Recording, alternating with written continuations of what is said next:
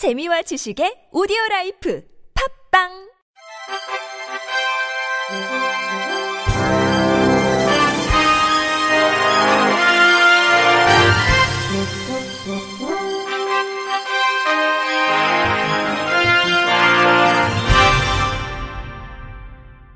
청취자 여러분 안녕하십니까? 10월 31일 목요일 KBS 뉴스입니다. 정당 내 대통령 후보 경선을 하며 시각장애인에게 필요한 편의 제공을 하지 않은 것은 차별이라는 판단이 나왔습니다. 국가인권위원회는 지난 2017년 국민의당이 당내 경선을 하며 시각장애인의 편의 제공 요청을 거부한 것은 차별이라고 판단하고 다양한 당내 선거 시 장애인 참정권을 보장하기 위한 대책 수립을 권고했습니다. 중증 시각장애인인 A씨는 2017년 국민의당 대통령 후보자 경선 현장 투표에 참여하기 위해 투표 보조용구 및 보조인, 이동 편의 등을 제공해 줄 것을 요청했으나 아무런 편의도 제공받지 못해 투표에 참여하지 못했다며 인권위에 진정을 냈습니다. 이에 국민의당은 당시 경선을 불과 4일 앞두고 완전 국민 경선 방식이 확정돼 시각장애인용 투표용지 등을 제작, 배부하는 것은 현실적으로 어려웠다고 답했습니다. 인권위는 대의제 민주주의에 있어 민의를 반영하려면 보다 다양한 구성원의 참여가 필요하며 특히 장애인 등 사회적 약자의 정당 활동 참여를 보장하는 노력이 필요하다고 봤습니다.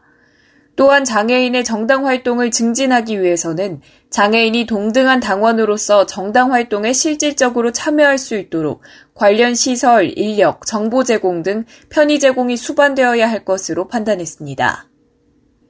대구시 시각장애인 연합회는 장애인 활동지원사의 업무 범위를 초과했다며 활동지원 보조금 부정수급액을 환수 조치한 수성구청의 결정에 불복해 행정소송을 제기했습니다. 시각장애인 A씨는 지난 2017년 8월부터 지난해 8월까지 약 1년간 자신이 운영하는 안마원에서 활동지원사 B씨에게 지몸기기, 세탁, 고객 안내, 시설 청소 등을 시키면서 활동지원 바우처 보조금을 사용했습니다. 당시 활동지원 중개기관이 유치한 중구청은 시설 점검 후 활동지원사에게 직무정지 4개월 등 행정처분을 내리고 A씨가 주소지를 두고 있는 수성구청에는 환수 조치를 요청했습니다. 이에 수성구청은 지난 3월 시각장애인 연합회에 2,200여만 원을 환수 조치하겠다고 고지했습니다. 수성구청 관계자는 활동지원사가 장애인 이용자의 일상, 사회활동 참여 등을 넘어 생업을 지원하는 것은 불법이라고 밝혔습니다. 이에 대해 시각장애인 연합회는 활동지원 취지를 벗어난 것이 아니라며 행정소송을 제기했습니다. 시각장애인 연합회 관계자는 영업장에 있으면서 앞이 안 보이는 장애인 이용자의 짐을 옮겨주거나 손님을 안내한 정도는 이용자의 일상 사회생활을 지원하는 활동 지원 취지와 다르지 않다고 반박했습니다. 민주노총 공공운수노조 의료연대본부 전국활동지원사지부가 장애인 활동지원수의 현실화를 촉구하며 어제부터 1인 시위에 돌입했습니다. 지원사 지부는 정부가 국회에 제출한 활동지원 단가 13,350원은 최저임금조차 되지 않는다며 각종 수당 지급, 퇴직금, 사업비 등을 감안해 수가 14,500원 이상이 돼야 한다고 촉구했습니다. 구체적으로 최저임금 8,590원의 기본급, 5일 만근 시 1일 휴급 휴일에 대한 주휴수당, 연차수당 등 인건비 1,875원과 퇴직금 906원, 사업비 2,719원 등이 필요하다고 분석했습니다. 지원사 지부는 사회서비스 노동자는 90% 이상이 여성으로 구성되어 있으며 대부분이 중년 혹은 고령이라며 우리 사회가 여성의 노동 착취에 기대어 사회서비스 노동을 유지하는 부끄러운 현실을 벗어나야 한다고 주장했습니다. 1인 시위 첫 주자는 김영희 지부장이 맡았으며 내년도 예산이 국회에 통과될 때까지 주말을 제외한 매일 정오부터 1시간 동안 국회 이문 앞에서 1인 시위를 이어갈 예정입니다. 교사와 사회복무요원이 장애 학생을 폭행해 무리를 빚은 서울 인강학교가 어제 서울 도솔학교로 개교했습니다. 서울 도솔학교는 사랑과 정성으로 꿈을 심고 가꾸는 행복학교를 지표로 정했으며 교화는 배롱나무꽃, 교목은 소나무입니다. 서울시 교육청은 개교 이전에 교장, 교감, 행정실장을 먼저 배치해 개교를 준비하도록 했습니다. 또 공립전환 컨설팅 지원단의 컨설팅을 통해 안정적인 공립전환이 이루어지도록 지원했습니다. 조희연 서울시 교육감은 서울 도솔학교가 장애 특성을 살린 학생과 학부모의 요구를 바탕으로 창의적인 교육과정을 운영하는 특수교육의 산실로 거듭나길 바란다고 기대했습니다. 한편 서울 도솔학교는 현재 24학급에서 초등학생 43명, 중학생 25명, 고등학생 27명, 전공과정 31명 등 지적장애 학생 126명이 교육을 받고 있습니다. 한국시각장애인연합회가 오는 12월까지 서울 경기 지역 사업체를 대상으로 직장 내 장애인식 개선 교육을 무료로 진행합니다.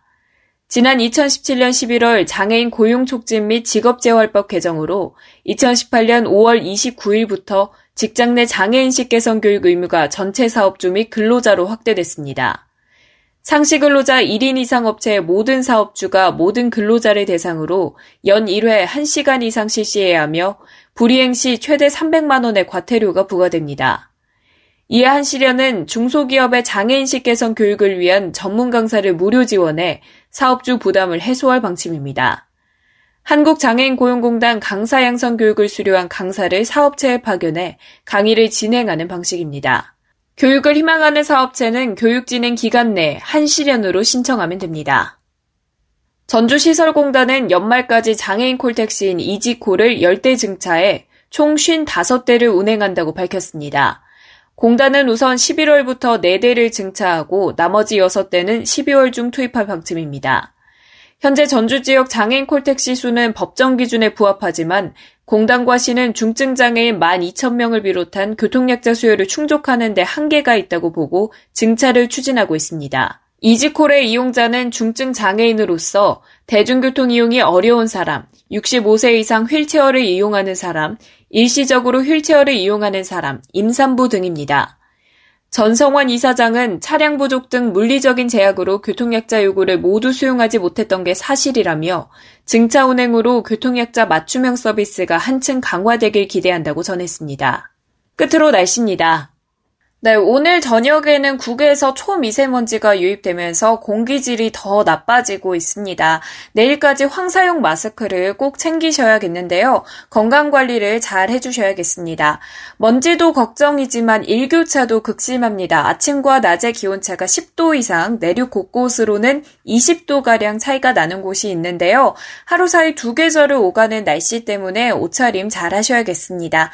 당분간 하늘 자체는 맑겠지만 먼지 정보는 수시로 확인을 해 주셔야겠고요. 동풍의 영향을 받는 동해안 지역은 차차 흐려지면서 휴일과 월요일에 걸쳐 비가 내리겠습니다. 지금까지 날씨 전해드렸습니다. 이상으로 10월 31일 목요일 KBIC 뉴스를 마칩니다. 지금까지 제작의 안재영, 진행의 최유선이었습니다. 고맙습니다.